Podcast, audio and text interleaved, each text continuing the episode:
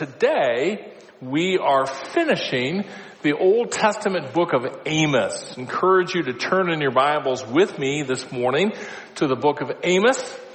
Remember, Amos is a prophet. And in your Old Testament, Bible teachers make a distinction between what they call the major prophets and the minor prophets. The minor prophets are not less important. It just means that they're short. So the major prophets would be books like Isaiah, Jeremiah, Ezekiel, very long books. Minor prophets, the book of Amos, it's only nine chapters. So we are in the book of Amos, bringing it to its conclusion today. Remember with me that there is a common theme in the book of Amos that, that ties the book together and that theme is all about justice. Justice is important to God. When God's people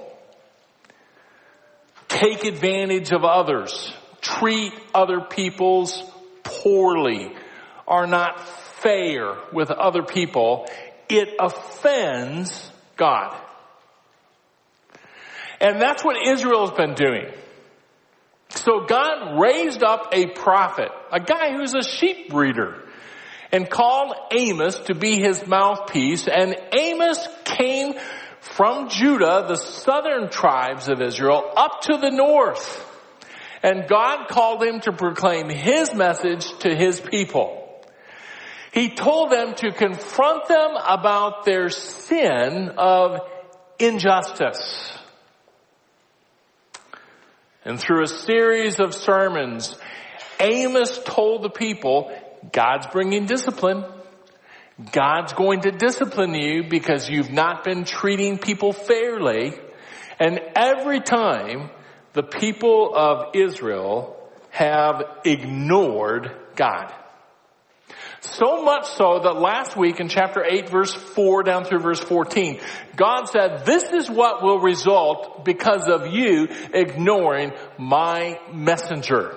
You've been ignoring my words. You've been pushing my words away.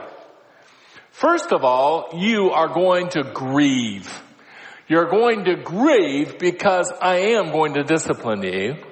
And the second consequence of you pushing my word away is simply this. I'm going silent. Think what it would be like not to have the encouragement of being able to hear God's word, the direction of knowing God's word, knowing that God is faithful, knowing that God cares for you from his word. And God says, I'm going silent. Well, in the very last movement of the book, one last time, through his mouthpiece, the Lord is going to tell the people of Israel, my discipline is sure and you are not going to be able to escape it. It's inevitable. But we're also going to see what's so common in the prophets right at the end. God will give his people Israel some encouragement. A word of encouragement.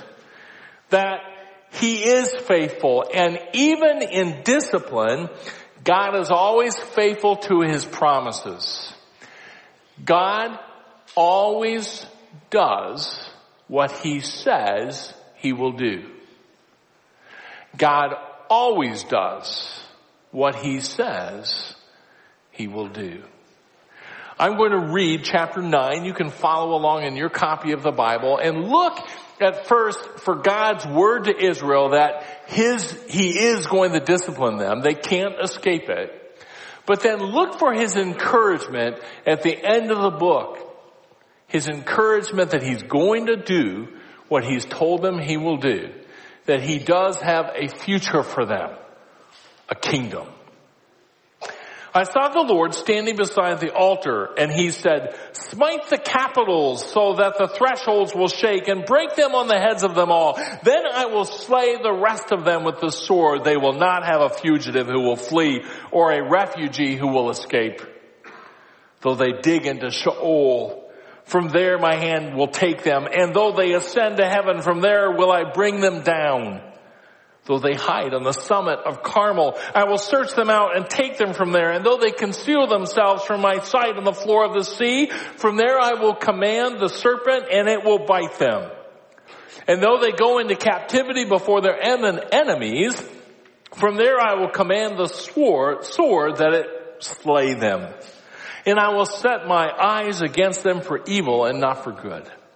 The Lord God of hosts the one who touches the land so that it melts, and all those who dwell in it mourn, and all of it rises up like the Nile and subsides like the Nile of Egypt. The one who builds his upper chambers in the heavens and has founded his vaulted dome over the earth. He who calls for the waters of the sea and pours them out on the face of the earth, the Lord is his name. Are you not the sons of Ethiopia to me, O sons of Israel? declares the Lord.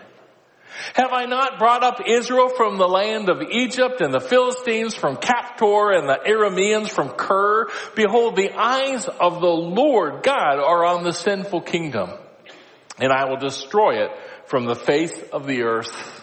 Nevertheless, I will not totally destroy the house of Jacob, declares the Lord, for behold, I'm commanding and I will shake the house of Israel among all nations as grain is shaken in a sieve, but not a kernel will fall to the ground. All the sinners of my people will die by the sword, those who say the calamity will not overtake or confront us. In that day, I will raise up the fallen booth of David and wall up its breaches. I will also raise up its ruins and rebuild it as in the days of old, that they may possess the remnant of Edom and all the nations who are called by my name declares the Lord who does this. Behold, days are coming, declares the Lord, when the plowman will overtake the reaper and the treader of grapes, him who sows seed, when the mountains will drip sweet wine and all the hills will be dissolved.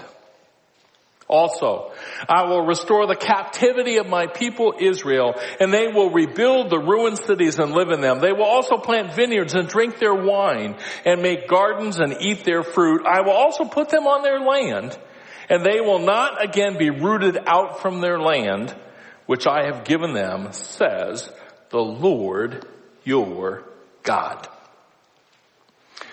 we see two major movements in this closing section of the prophet Amos. One is that believers cannot escape his discipline. And two, God always does what he says he will do. If you happen to watch 60 Minutes last Sunday night, you saw the account, the story of a skyscraper in downtown San Francisco called Millennium Tower.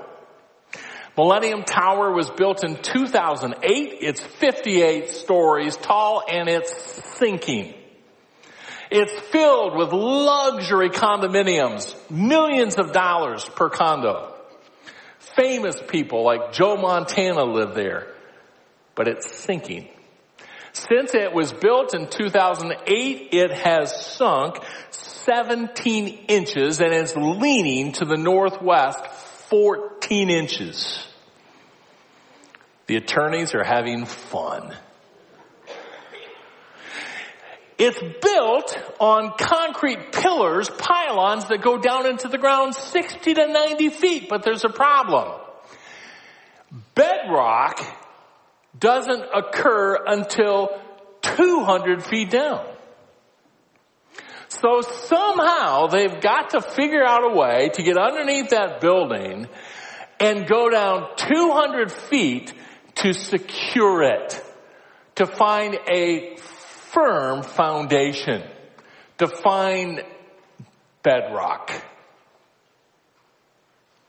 And as we look around us today, in our own nation, around the world, the vast majority of people around us are searching, are looking for something solid in their lives, for something sure, for something that they can count on. And the truths of the prophet Amos are as true today as they were 2,750 years ago when this was written. And we find in the prophet Amos this truth, this sure foundation, this solid rock upon which we can base our lives. That God always does what he says he will do. And so we come to chapter 9. In verses 1 through 10, the prophet Amos one more time tells the people, discipline is coming and you cannot escape it. Those amongst God's people who continue to choose sin face inevitable discipline. Notice with me verse 1, we have a vision here of God, a picture.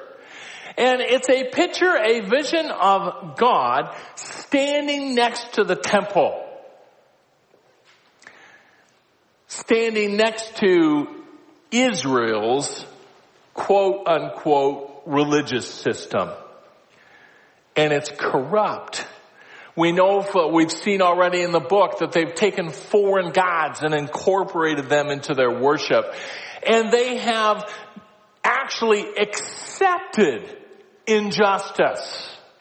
They, they're okay with the fact that their leadership are cheating the poor, hurting people so that they can have financial gain. And so the Lord gives Amos this vision of the Lord standing next to the temple giving a command for the support pillars to be struck down. Here in this translation it's, it's smite the capitals. Smite those support pillars so that when you push them down, the entire temple will come down on top of the people. And by the way, if any of them aren't killed by the destruction of the temple, the Lord will command that the rest of them be killed by the sword. Not one person will escape. You see, in this picture, this vision, once again, God is making it clear to the people of Israel, you will not be able to escape the discipline that I have promised to bring to you. He brings that home in verses two through four. He says, you can go to the lowest part of the earth to Sheol. I'll find you there. You can travel clear to the heavens. I'll find you there. You can go to a mountaintop. You can even go to the bottom of the sea and I'll have one of these, my sea creatures come and grab you. It doesn't make any difference where you go. Verse 4 says that they could even be taken into captivity in a foreign land and God can still discipline them there. We cannot escape His discipline. In fact, we find in verses 5 through 6 why. Why can't God's people get away from His discipline? Because He has the authority and the power to carry it out. Look at verse 5 the Lord God of hosts. The Lord who has all of the heavenly armies at his disposal. The Lord God of hosts, the one who touches the land so that it melts and all those who dwell in it mourn and all of it rises up like the Nile and subsides like the Nile of Egypt. The one who builds his upper chambers in the heavens and has founded his vaulted dome over the earth. He who calls for the waters of the sea and pours them out on the face of the earth. The Lord is his name. He's the one that controls the universe. He's the one that takes the waters of the oceans and turns them into the rain of the skies. He's the creator of the universe. He's the Lord of the angelic armies. He is God himself. He has the authority and the power to do what he says he will do. He said that he's going to discipline you and by the way, you're not going to escape it. Verses 7 through 10 are like a hinge between verses 1 through 6 and verses 11 through 14. They bridge us from discipline, a message of sure discipline, to hope. They begin again by accentuating this message of discipline. You see, Israel's out there thinking, hey, we're pretty special. We are God's chosen people he's not really going to discipline us because we're special. He chose us. And the Lord says to them in verse 7, Are you not as the sons of Ethiopia to me? Uh, sons of Israel. Have I not brought up Israel from the land of Egypt and the Philistines from Caphtor and the Arameans from Kir? You see what the Lord is saying is this, I have authority over all the nations, including you. And just because you are my chosen people does not mean that you are exempt from discipline. Just because I chose you as my special possession does not mean that you can just get away with anything that you want to do because I control all nations. And in my mind, you are no different than this nation over here. If you disobey me, I'm going to discipline you. Yet, at the end of verse 8, the hinge.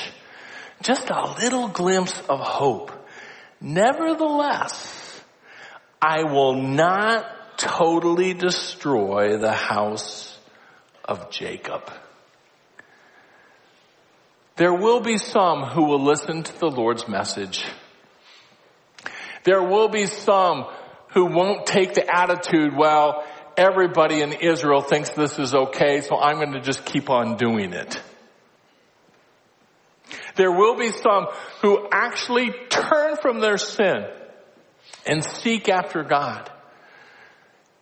And God says, I won't totally destroy the house of Jacob. He compares it to a sieve and all the chaff and the sticks are going to fall through, but those who seek after him will be captured. They'll be saved. They're not going to fall to the ground with the rest of the chaff. But for those who choose to continue in their sin, verse 10 says, all the sinners of my people will die by the sword.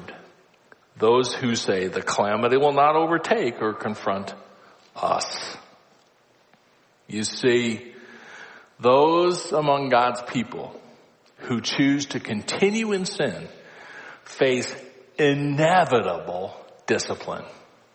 About three weeks ago, Barbara and I took a little day trip. We like to take day trips and we decided to go to Davenport, Iowa. You know, the thriving hotspot of Davenport.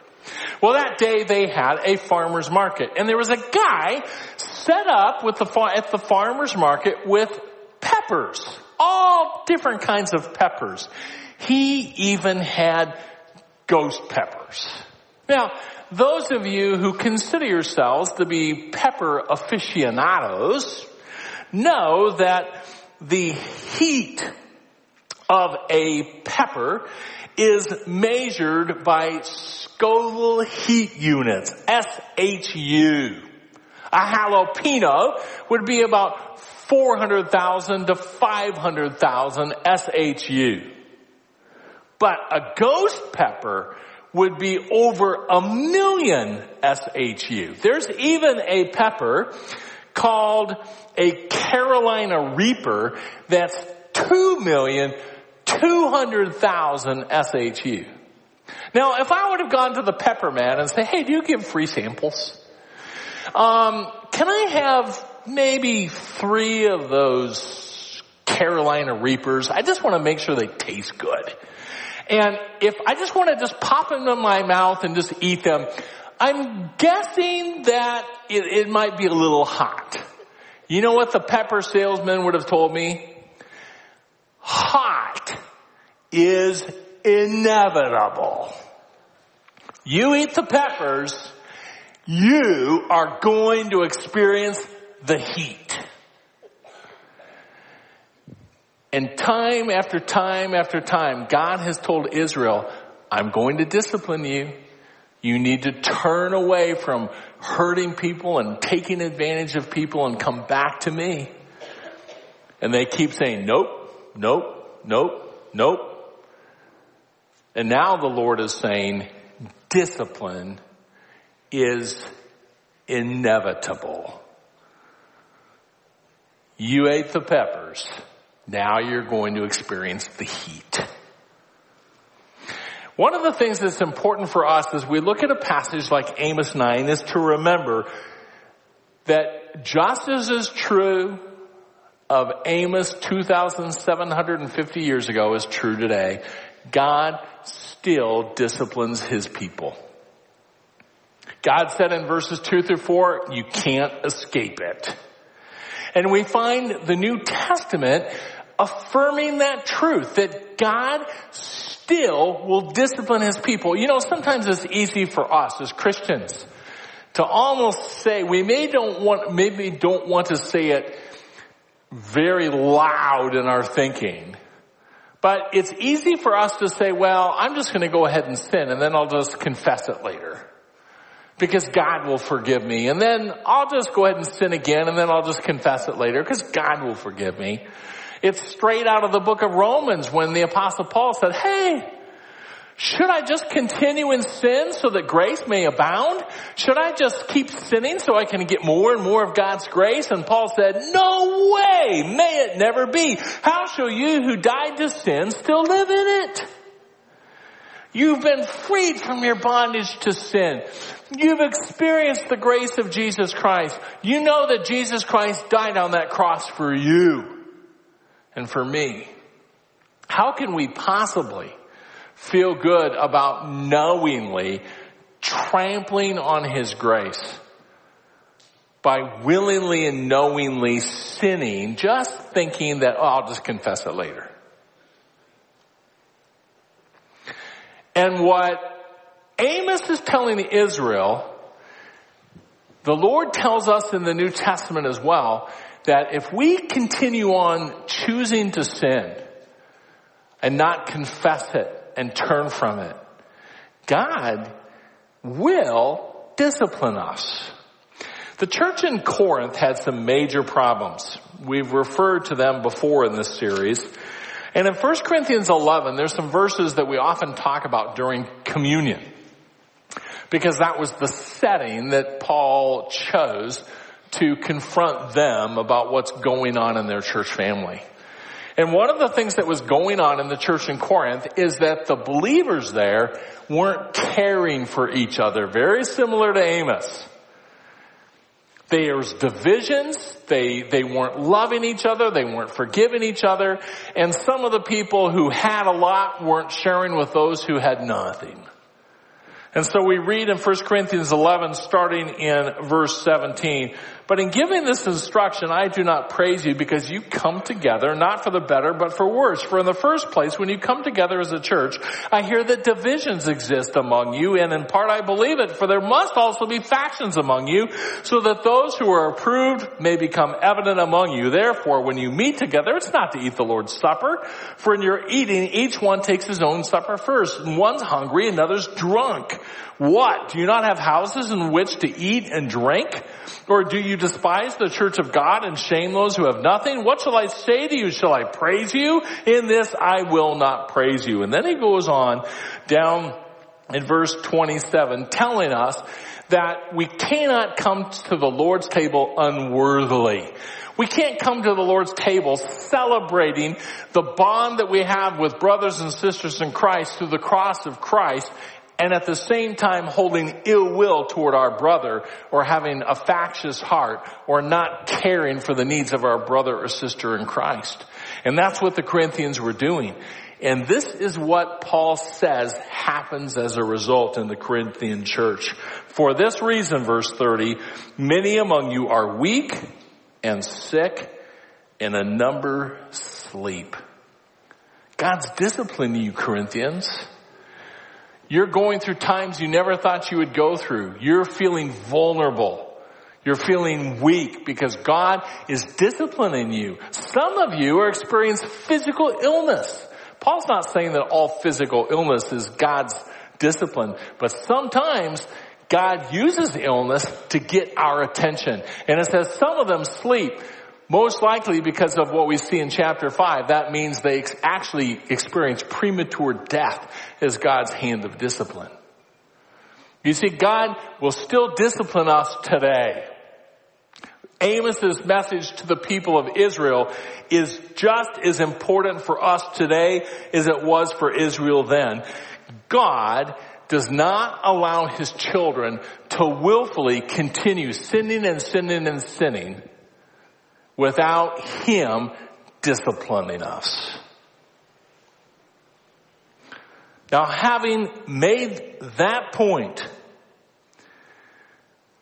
just as is so common in most of the prophets, Amos ends on a bright note. Because even in God's discipline, we can always find confidence in His faithfulness. Because God always does what He says He will do. And so we come to verses 11 through 15. And Amos goes clear back to the beginning of the Old Testament and, and is so excited because he has confidence in God's promises. Israel, discipline's coming. It's painful, but we have a hope. We have a future. We have a firm foundation upon which we can base our lives, and that's God's words to us. And God has promised that one day He will establish His kingdom on earth. And we will be His people, and a son of David will reign over us, and we will be at peace, and the land will be fruitful again. And we remember clear back to 2 Samuel chapter 7 when God promised David that his descendant, one who would be called a son of God, would the anointed one will sit on his throne forever and ever and rule over the land that God has given to his people. We know that anointed one, Hebrew equivalent, Messiah, the Greek equivalent, Christ, is the person of Jesus Christ. And here, Amos looks forward to that kingdom, looks forward to that day. And we find in verses 11 through 15 that the Davidic kingdom will be restored. Look at verse 11. In that day I will raise up the fallen booth of David, the house of David. This is fulfillment of 2 Samuel 7. I'll wall up its breaches. I'll raise up its ruins and rebuild it as in the days of old.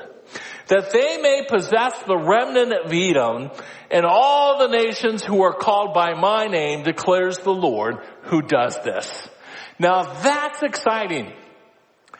Ever since God's plan from all of eternity, He planned that Gentiles the nations would be included in his kingdom. Remember clear back to Genesis chapter 12 verse 3?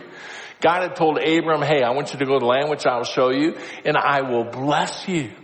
And I will bless those who bless you. And in you, all the nations of the earth will experience blessing. And we see that promise continue to unfold. That God's eternal plan is for the nations to experience blessing through the seed of Abraham. We know that one to be the same one that 2 Samuel 7 calls the Messiah. The one that we know is the person of Jesus Christ, God's one and only son, who will fulfill 2 Samuel 7, who will fulfill these verses here in Amos chapter 9, verses 11 through 15. It's a, it'll be a time of great fruitfulness. Look at verses 13 and 14. Uh, Amos uses this, again, this word picture of to talk just about how fruitful things will be. It'll be so fruitful that guys will still be trying to get their crop off when it's time to seed. Once in a while, I'm a hunter. I see that here in Iowa. There's some farmers that are so big, I think they forgot that they had a field of corn over here. They don't get it off till spring. Here, things are going to be so fruitful, they're going to have to work so hard, they're going to barely get the crop off before it's time to put the new one in. The wine vat will be so full in this, in this picture, this hyperbolic language is that it's going to drip over the sides and it's going to make the ground, the earth is going to be muddy just because of all the wine that will come out. The picture is that God will restore Israel's fruitfulness. They will be unified again and the nations will come. Verse 12, that they may possess the remnant of Edom and all the nations who are called by my name. This is a very interesting verse. Because if you go to Acts chapter 15, the early church had a big council, a big meeting in Jerusalem to decide what should we do with these Gentiles who, who are becoming Christians? Should we require them to be circumcised? In a sense, should we require them to become Israelites? James goes back and quotes these very verses in Acts chapter 15 verses 15 through 18. James quotes these verses out of Amos chapter 9 verses 11 and 12 with this as his point. No, we should not require them to become uh, circumcised because God's plan has always been for the nations to come to the kingdom that for the nations to be part of the kingdom. If it's God's plan for Gentiles to be part of God's kingdom, they don't have to become Israelites. Therefore, they don't have to be circumcised. Later, look it up. Acts 15, verses 15 through 18, James uses the verse 11 and 12 out of Amos 9 to make his argument. It's always been God's plan for the nations to be part of the kingdom. If you look at verse 15, it says, I will also plant them on their land. They will not again be rooted out from their land, which I have given them, says the Lord your God. Genesis chapter 17 verse 8 says this. I will give to you and your descendants after you the land of your sojournings, all the land of Canaan, for an everlasting possession and I will be their God. We know from Genesis chapter 15 that God promised from the brook of Egypt to the great river, all of that land would be Israel's eternal possession. Here, we just read in Genesis 17, it's going to be their land forever. Now, we find in Amos chapter 9 verse 15, I'm going to plant them in their land. They will not again be rooted out from the land which I have given them, says the Lord. Your God. God always does what he says he will do. There's an important message for us here. Today, amongst evangelicalism, there is a school of theology called replacement theology that I believe is very dangerous. And in some churches, even churches like ours, there are pastors and teachers who are starting to espouse replacement theology saying that we should not look for a literal fulfillment of Old Testament promises to Israel because the church replaces Israel. The church is the one who brings fulfillment to these promises of the Old Testament. You know what the major problem with that is? It ends up saying that what God's word says in the Old Testament isn't really true. It's, it's not really going to be Israel's land, that he was just talking figuratively. If we start saying that parts of God's word isn't true, where do we stop? If we start saying that, well, God didn't really mean just specifically Israel. Why is it that a nation 15% the size of Iowa is at the center of our world news today? Why is it that this little insignificant Israel is the focus of the hatred of the world? It's because in God's plan, that little itty bitty people of Israel is at the center of what he's going to do. And Satan and all his forces want with all of their power to keep that from happening. You know, it's always been God's plan for the nations to be part of this promised kingdom. I'm going to read a quick succession of verses. You can write them down. You may not have time to turn to them all, but verses that show that it's always been part of God's plan for the nations to be part of the kingdom. We already talked about uh, Genesis 12 verse 3 in Psalm chapter 2 verse 8. Many of these verses are, are talking to the Messiah. They're talking to the suffering servant of Isaiah, suffering servant of Isaiah. Psalm 2:8, ask of me and I will surely give the nations as your inheritance and the very ends of the earth as your possession. Going to the book of Isaiah chapter 42 verse 6, we read this. I am the Lord. I've called you in righteousness. I will also hold you by the hand and watch over you. And I will appoint you as a covenant to the people, as a light to the nations chapter 49 of Isaiah, verses 5 through 7. And now says the Lord who formed me from the womb to be his servant, to bring Jacob back to him so that Israel might be gathered to him, for I am honored in the sight of the Lord and my God is my strength.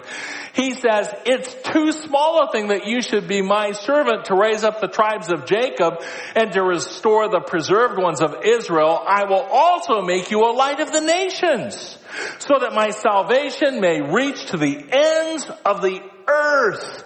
Also, you can find that same theme in Isaiah 55 verse 5. I'm going to go clear to the end of our Bible showing this theme goes all the way from beginning to end to the book of Revelation chapter 5 verse 9 and that great hymn to the person of Jesus Christ. In verse 9 it says they sang a new song saying, worthy are you to take the book and to break its seals for you were slain and purchased for God with your blood men from every tribe and tongue and people and nation. Why do you think missions is so important to us here at Faith Bible Church? Because it's important to God. That God wants the person of Jesus Christ, the Messiah, the one who's going to reign over this promised kingdom of Isaiah 9 verses 11 through 15. He wants the name of Jesus Christ to go to the remotest jungle of Papua New Guinea, to the largest cities of Japan and India. He wants the people of the entire world to hear about Jesus Christ so they can put their trust in Him and be part of the nations coming to the person of Jesus Christ, the Messiah, who one day will be in His promised kingdom. But that does not replace the truth that God has a future for His nation Israel.